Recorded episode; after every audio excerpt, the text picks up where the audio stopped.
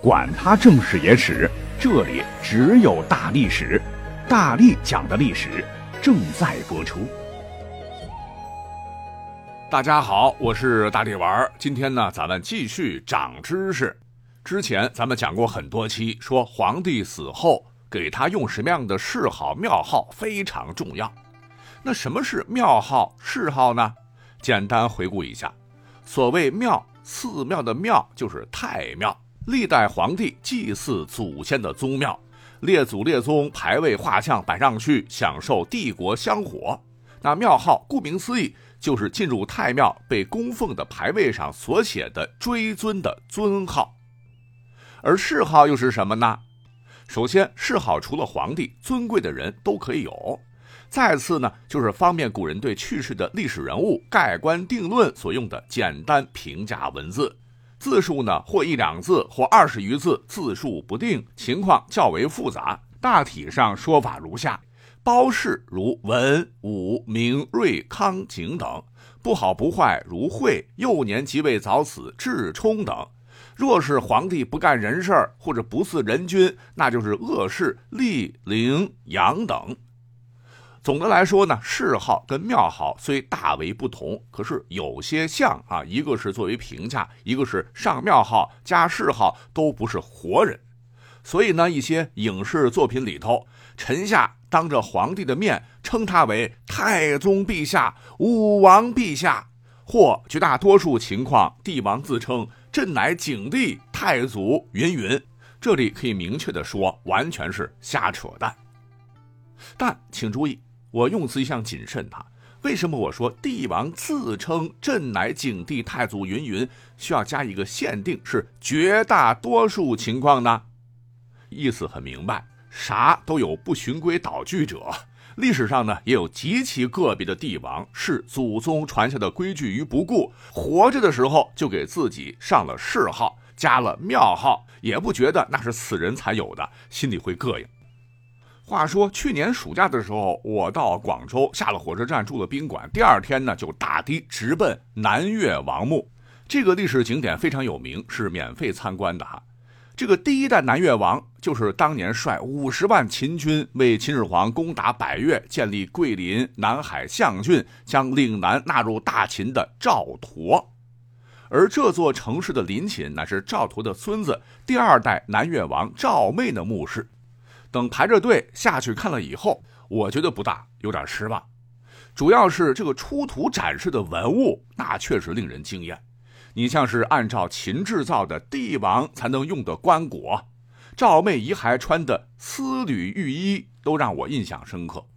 历史课本咱们都学过，你像汉代帝王死后穿金缕玉衣，诸侯王为银缕玉衣，他们觉得穿这样的衣服能够尸身不朽。那为何对标皇帝的南越王穿丝缕玉衣呢？我猜测可能跟金银制作技术南越人不行有关。而最让我感觉到震撼，当属博物馆所陈列的这位南越王所用的一枚金印，这应该是迄今为止最大的一枚西汉时期的行玺金印，重一百四十八点五克，含金量竟达百分之九十八。一条威风凛凛的金龙盘球印上，龙首、龙尾及两足分别放在印面的四周。印面由刚劲有力的小篆刻上“文帝行喜”四个字。此印有使用过的痕迹，为实用印，全国政令所出都由他来盖。也就是说，赵昧国内是皇帝来着啊，对标他爷爷自称南越武帝，他为南越文帝。值得一提的是。古代很讲礼法，汉代玉玺的长度相当于今天的二点七厘米左右，而这枚行玺足有三点一厘米的边长，一看就知道，虽奉大汉为正朔，但赵昧根本不鸟同时期的汉武帝刘彻，朕就僭越，你能怎么着？而印上所刻文帝，似乎也霸气表明，寡人爷爷以武力赢得国境，那作为继承者，朕以文才治天下也。请注意，这个文帝、武帝可都是赵佗和他的这个孙子赵昧活着的时候就这么称呼的谥号。想那赵佗，一武人，当年带来的中原人士大多也是寒武出身，对中原严苛的什么庙号、谥号制度一知半解。赵佗可能觉得牛啊啊叫起来有面儿，这才给自己活着的时候搞了一个武帝，挑了一个最符合一生职业的武字。而他这个孙子也是一脉相承，有样学样。可关键，赵佗一辈子打下江山，谥号武也算合适。可你赵妹十几年间啥政绩也没有，那按照谥号顶多是中士或平士，像怀、思、玄、志，这可好给自个儿贴金。经为天地曰文，道德博文曰文，大印直接刻上去文帝。如果是被中原人看到，定会被笑掉大牙。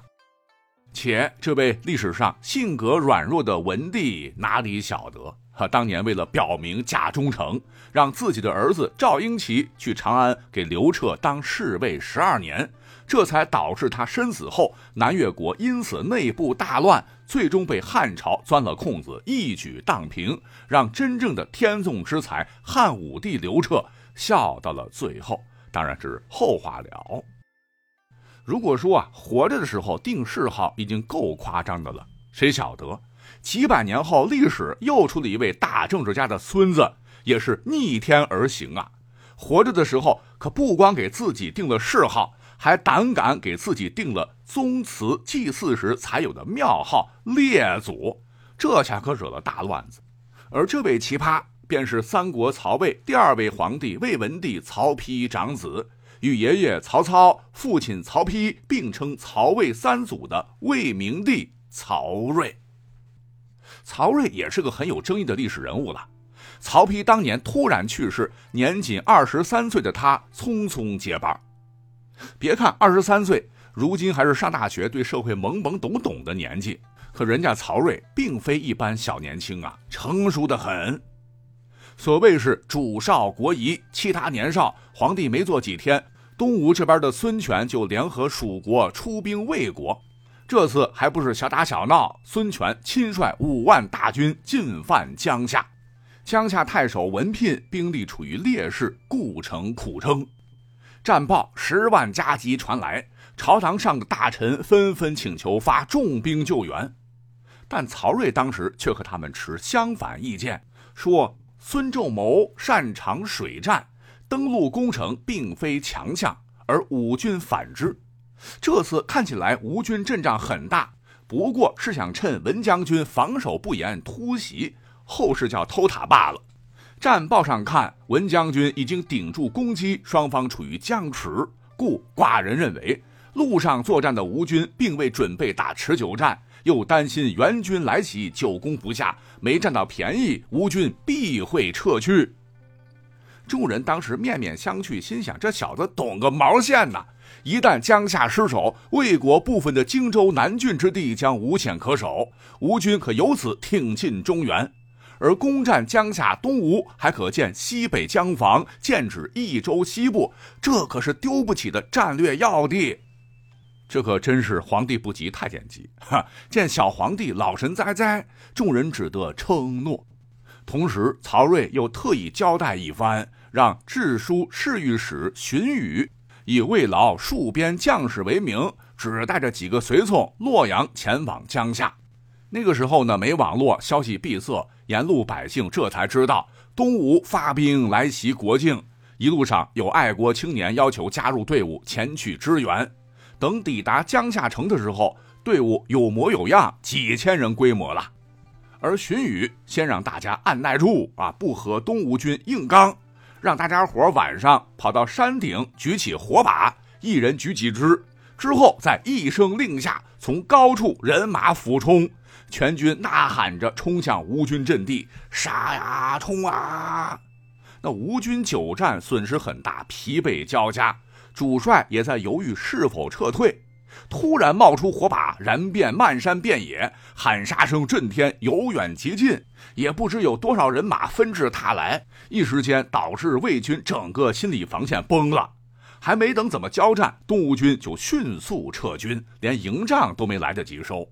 那这场大战足见曹睿确实睿智，得曹操真传。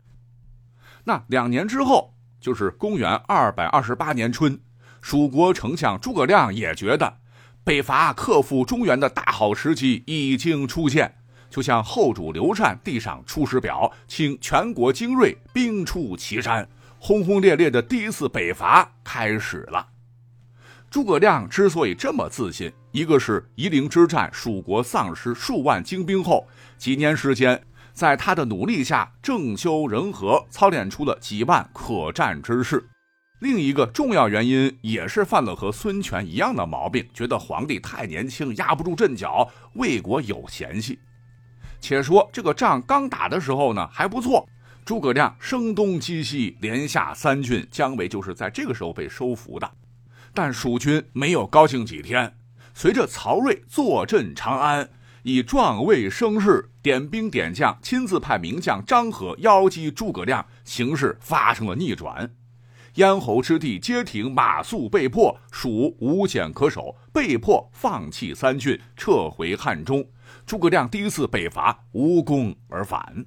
那仅仅从这两起战事当中就可以看得出啊，曹睿军事上还是很厉害的。除此之外，他政治上也绝非等闲之辈。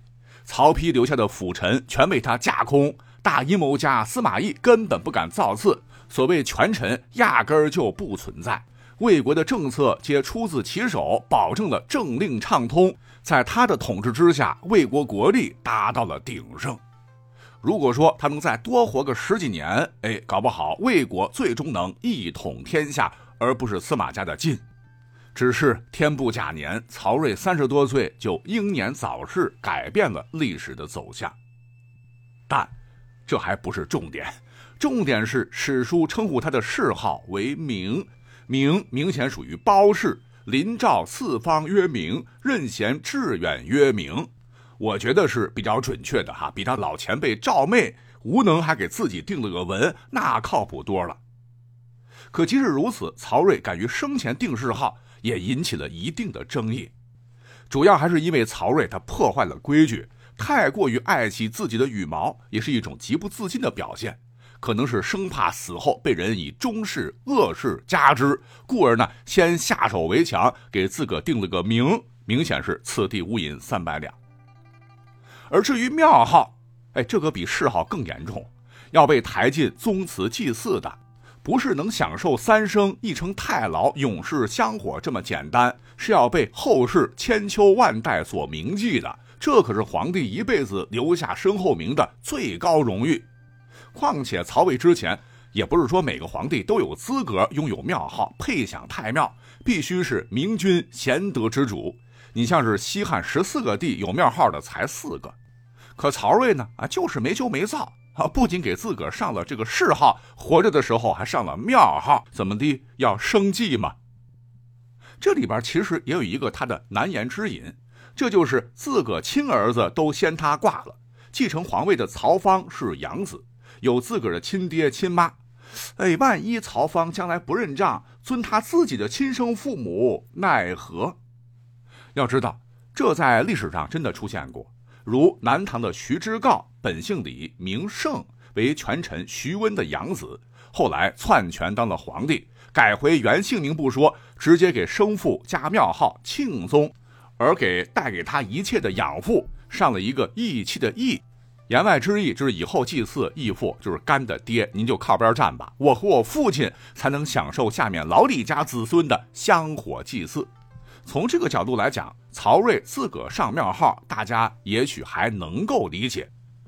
可关键问题是你上归上，庙号选的就比谥号夸张太多了。所谓祖有功而宗有德，开国赵姬为功，守城治世为德。曹睿竟然胆大包天，在曹操、曹睿称祖之下，称自个儿为列祖。他可能觉得不放心。这个有规矩说，祖万世不挑，就是称祖的万代要将其供奉在祖庙中，受人尊崇，不管以后家族人丁兴旺，设不设分祠。但实话讲，列祖啊，确实有点过于夸奖自己功劳了。以统一天下的正统皇帝看，就没有几个称祖的。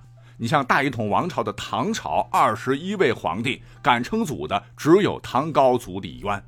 两宋十八帝，也就是宋太祖赵匡胤敢称祖，啊，你曹睿何德何能？哪怕是有政治才能，跟这些皇帝如何比？当时曹睿可不管，我是皇帝，我说了算。但他哪里知道，定好庙号的一年后，他真的被供奉在太庙吃香火喽。由此也成为中国古代历史的独一份儿，和曹操、曹丕并称“未知三祖”。